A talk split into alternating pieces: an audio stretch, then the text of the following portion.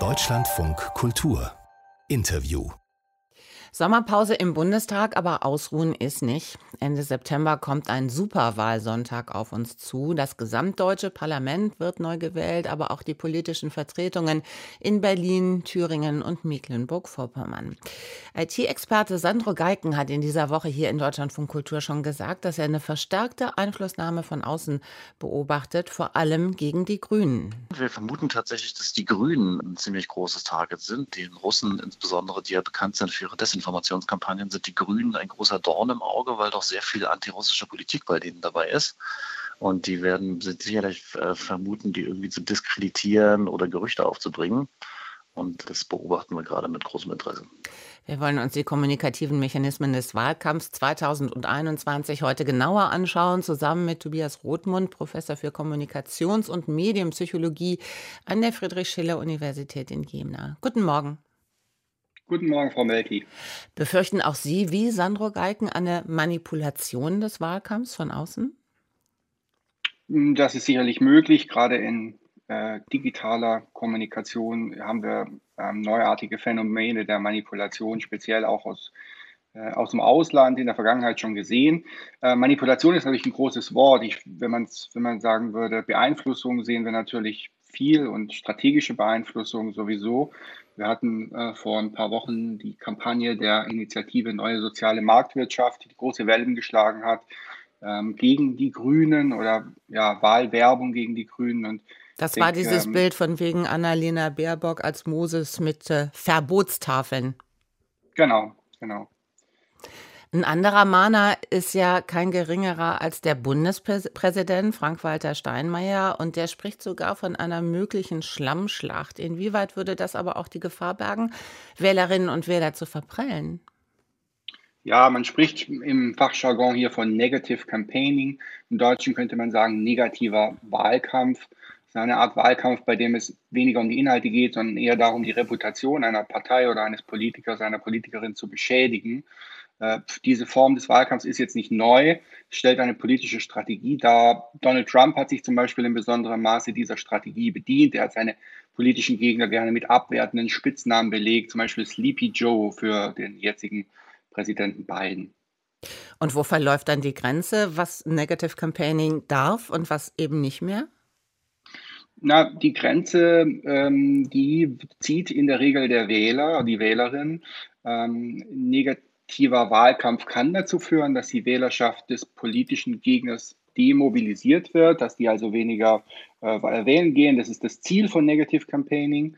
Allerdings rechnet man häufig oder muss man mit einer Art Boomerang-Effekt auch rechnen. Äh, das heißt, der Vertrauensverlust, der kann auf den Angreifer selbst zurückfallen. Und ähm, des, dieser mögliche Boomerang-Effekt, der macht den Negative Campaigning ähm, auch zu einer riskanten Strategie. Ähm, und insofern ähm, ist das nichts, was äh, Politikerinnen äh, überbordend äh, machen, weil das im Prinzip am Ende auf sie selbst zurückfällt. Und vor allen Dingen, wenn dieser Effekt eingetreten ist, ist es zu spät, oder? Genau, dann ähm, ist es zu spät. Es gibt ein zweites äh, grundsätzliches Risiko von diesem Negative Campaigning. Das besteht darin, dass dieser negative Wahlkampf auch zu einem allgemeinen Vertrauensverlust in Politikerinnen und das politische System führen kann. Und zwar in dem Sinne, dass die Leute denken, die, die streiten sich ja nur und die machen nicht ihre Arbeit. Das politische System funktioniert also gar nicht gut. Corona hat den Wahlkampf zu Beginn des Jahres weitgehend ins Netz verlagert. Wie hat sich das ausgewirkt? Ja, also der Internetwahlkampf funktioniert nach anderen Prinzipien als der Straßenwahlkampf. Die Informationsdichte ist im Internet besonders hoch.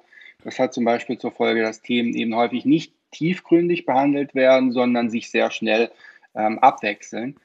Wir erleben speziell in den sozialen Medien daher so eine Art Alles- oder Nichts-Prinzip.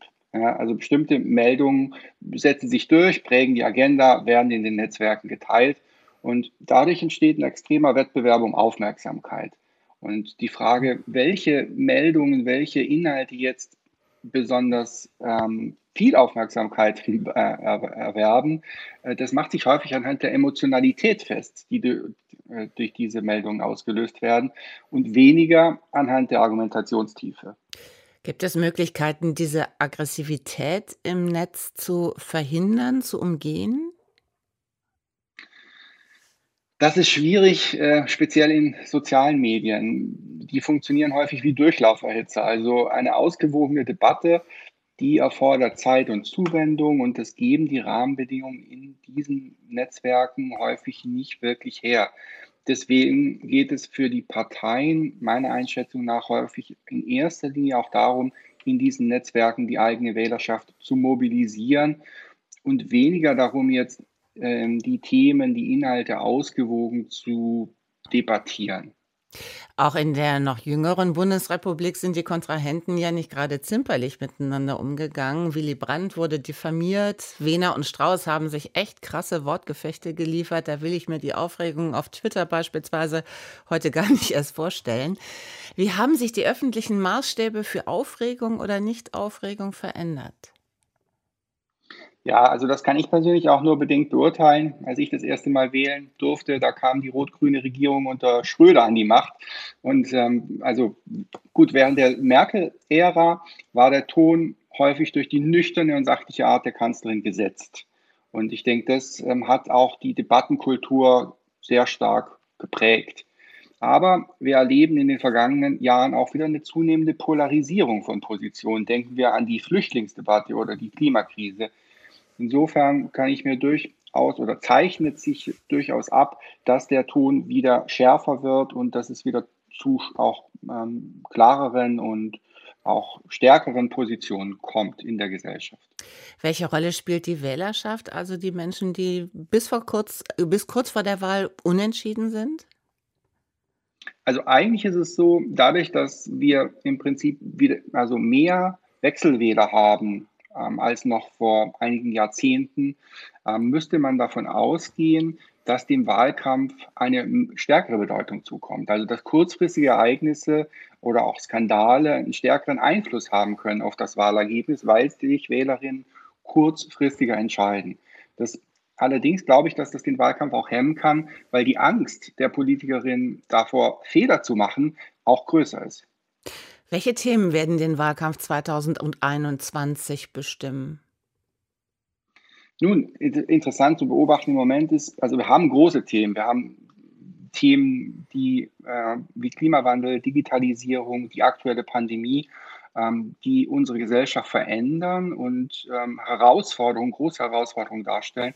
Die werden aber im Moment bislang noch kaum thematisiert. Und ähm, es gibt meines Erachtens allgemein einen Trend zu gemäßigten äh, Positionen im Wahlkampf. Äh, möglicherweise hat das damit zu tun, dass die meisten Parteien auf die politische Mitte zielen.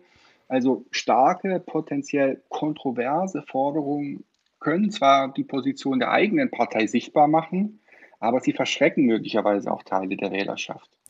Wahlkampf. Ähm, die, ja, Entschuldigung. Entschuldigung. Ja, genau. Die Grünen haben das 2013 zum Beispiel mit dem Vorschlag des Veggie Days erlebt. Und ich glaube, davor haben die Parteien Sorge.